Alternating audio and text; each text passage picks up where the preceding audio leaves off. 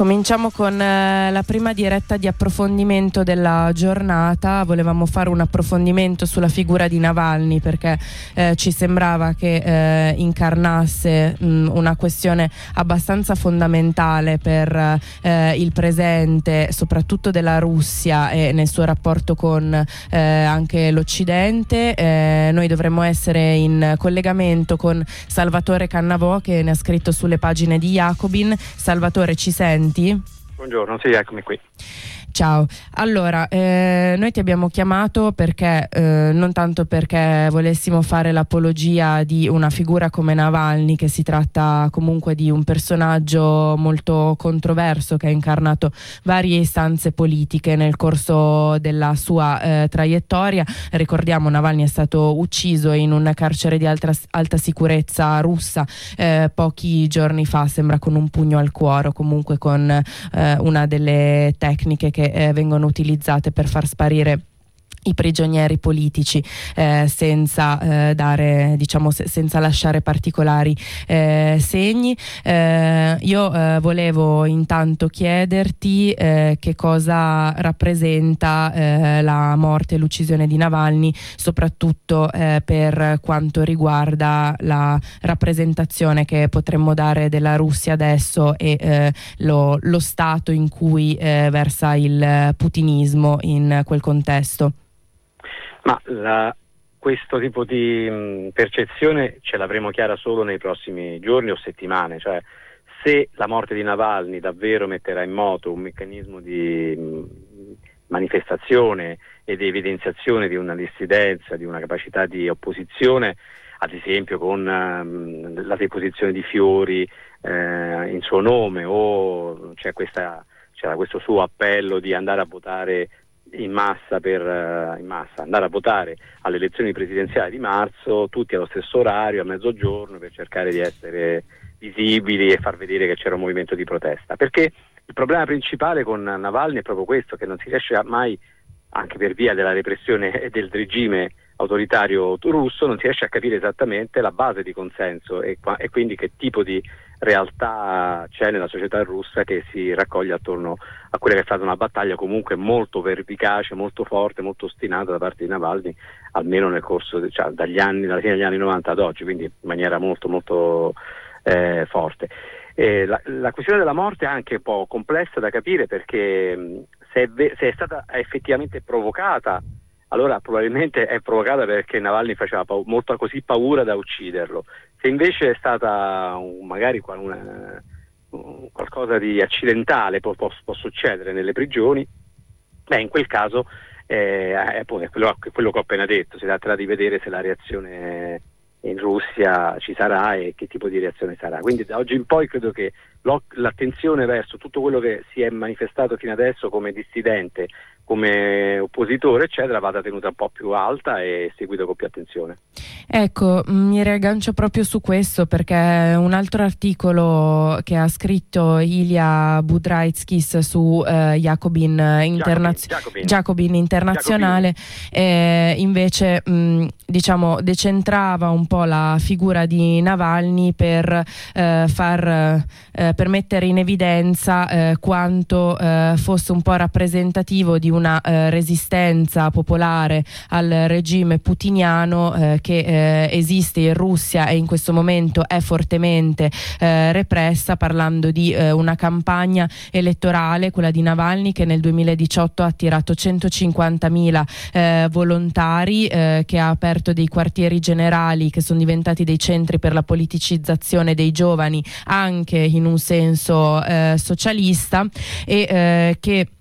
eh, la, la, questione principale su cui eh, Navalny aveva basato un po' eh, la, nuova, eh, diciamo, la, la, sua nuova campagna elettorale, quella che eh, sarebbe venuta, era la questione proprio della redistribuzione delle ricchezze, che era una cosa che eh, al di là del supporto alla sua figura era una cosa che parlava a gran parte della popolazione russa. Quindi ti chiedo... Um, anche diciamo una, una prospettiva ecco, prima di vedere se succederà eh, davvero qualcosa all'interno di eh, quel territorio eh, ti chiedo se già eh, rispetto a queste premesse si può parlare di un, una politicizzazione eh, da parte russa eh, che si schiera su una linea antiputiniana che si riconosce in parte nella figura di Navalny, ma la utilizza più come vettore per una ricerca di autonomia rispetto al putinismo. Guarda, l'articolo che citi di Ilia l'abbiamo pubblicato proprio perché dava conto, lui è un esponente del movimento socialista russo, un piccolo movimento di opposizione che si definisce ancora socialista, eh, ma che è completamente impossibile, diciamo, ha una, un'agibilità e quindi in parte è anche viva all'estero, eccetera.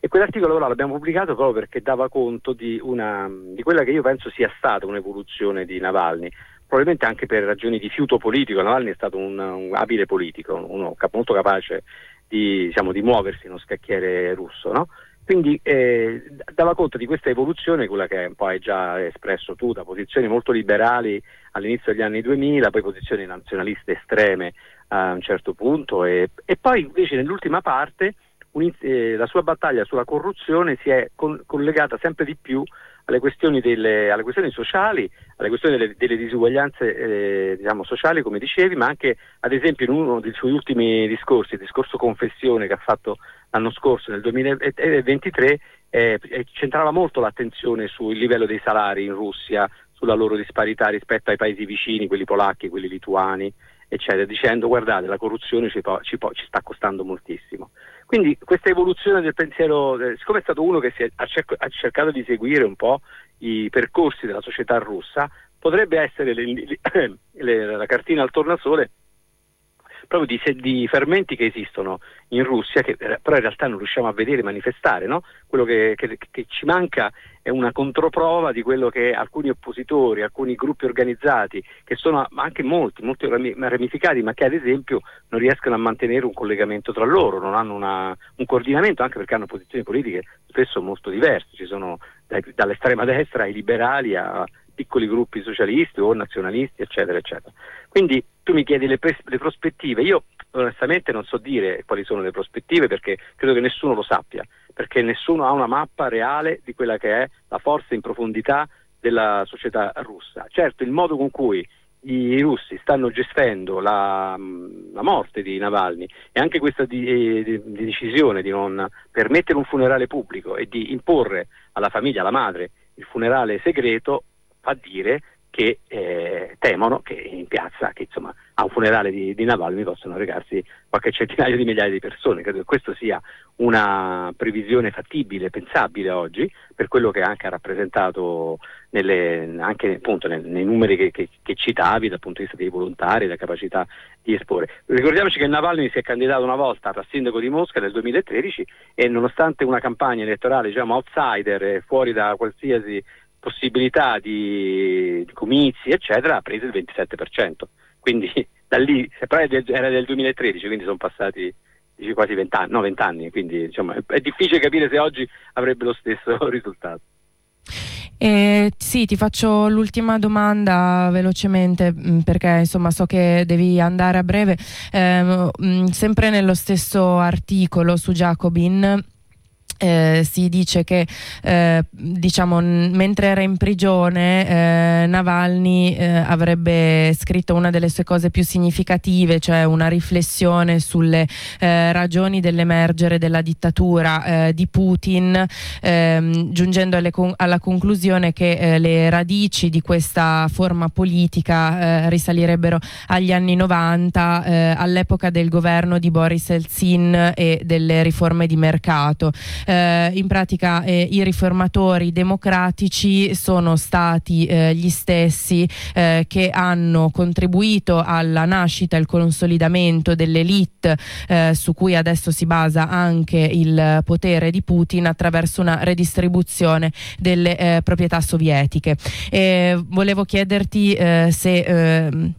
diciamo rispetto a questa genesi eh, se ci sono stati dei cambiamenti significativi eh, rispetto questa alla forza e al consolidamento del, eh, delle, dell'oligarchia su cui eh, si basa il putinismo o eh, se questa cosa eh, preclude la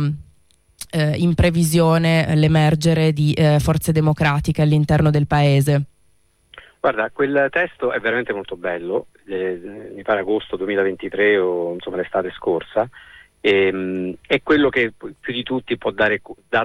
dall'idea di un'evoluzione del, cioè, delle posizioni politiche di Navalny. E questa capacità è correttissima secondo me di mettere in relazione quello che è avvenuto negli anni 90, lui, parla, lui innanzitutto dice il grande spreco dell'opportunità che la Russia ha avuto all'inizio degli anni 90 con il cambio, insomma, col cambio di regime, la possibilità di avviare una società realmente democratica, invece una società governata da riformatori, tra virgolette, Yeltsin e la sua banda, e che la sua famiglia, anzi, come dice lui, che arraffano tutto quello che possono arraffare e, e, e di fatto consentono alla cricca eh, servizi, degli apparati e dei servizi, poi capeggiata da Putin, che viene dai servizi segreti russi, di prendere in mano il potere e di gestire la Russia in, in, come, come, vogliono. Insomma. Quindi in, fa una, una linea netta, retta tra le riforme ultraliberali degli anni 90, le privatizzazioni, l'arraffamento delle ricchezze delle risorse russe, la, la, il regime auto, autoritario e poi l'evoluzione putiniana. Questo è appunto...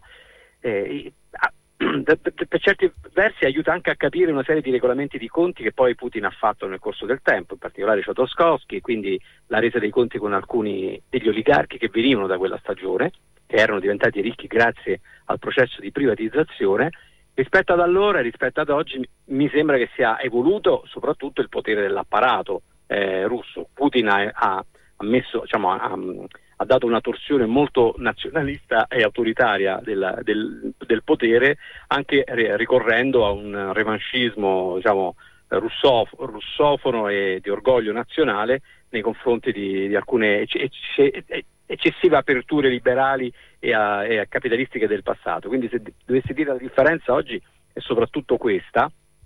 però io sono molto d'accordo con quello che scriveva Navalny, c'è una, una continuità tra queste fasi, tra questi queste diverse fasi della società russa che va tenuta eh, chiaramente nel conto. Diciamo, Putin è figlio di quello Yeltsin che bombardava il Parlamento, il Parlamento eh, sovietico, si chiamava ancora insomma, il Parlamento russo nel 1995. E da questo punto di vista aver messo nello stesso sacco tutta questa storia russa ed essersi candidato e proposto come l'oppositore di tutta questa storia russa è, è, una delle ragioni probabilmente che fa di Navalny il, l'oppositore più temuto da, di Putin e della, e della Russia di oggi.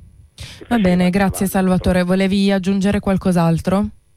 No, no, no, mi pare che insomma la sostanza, la sostanza è questa. Forse si può dire questo. C'è una discussione a volte un po', mani, come dire, un, un po' rozza su, ah, ma, mm, su, su, perché è molto inquinata dai, dai giudizi e dalle, e dalle posizioni che si hanno sulla guerra in corso, come se sostenere Navalny significa sostenere in qualche modo gli Stati Uniti contro Putin oppure il contrario, no? E invece tutta questa discussione c'entra, c'entra, poco perché la vicenda di Navalny in qualche modo va tenuta eh, separata, è stato uno, un vero oppositore, così come va separata pure da Assange, cioè eh, la questione Assange è una questione incredibilmente vergognosa per l'Occidente, però non farei mm, l'equazione né in un senso né nell'altro, cioè né per dire che sono la stessa cosa né per dire ah ma non c'entra niente.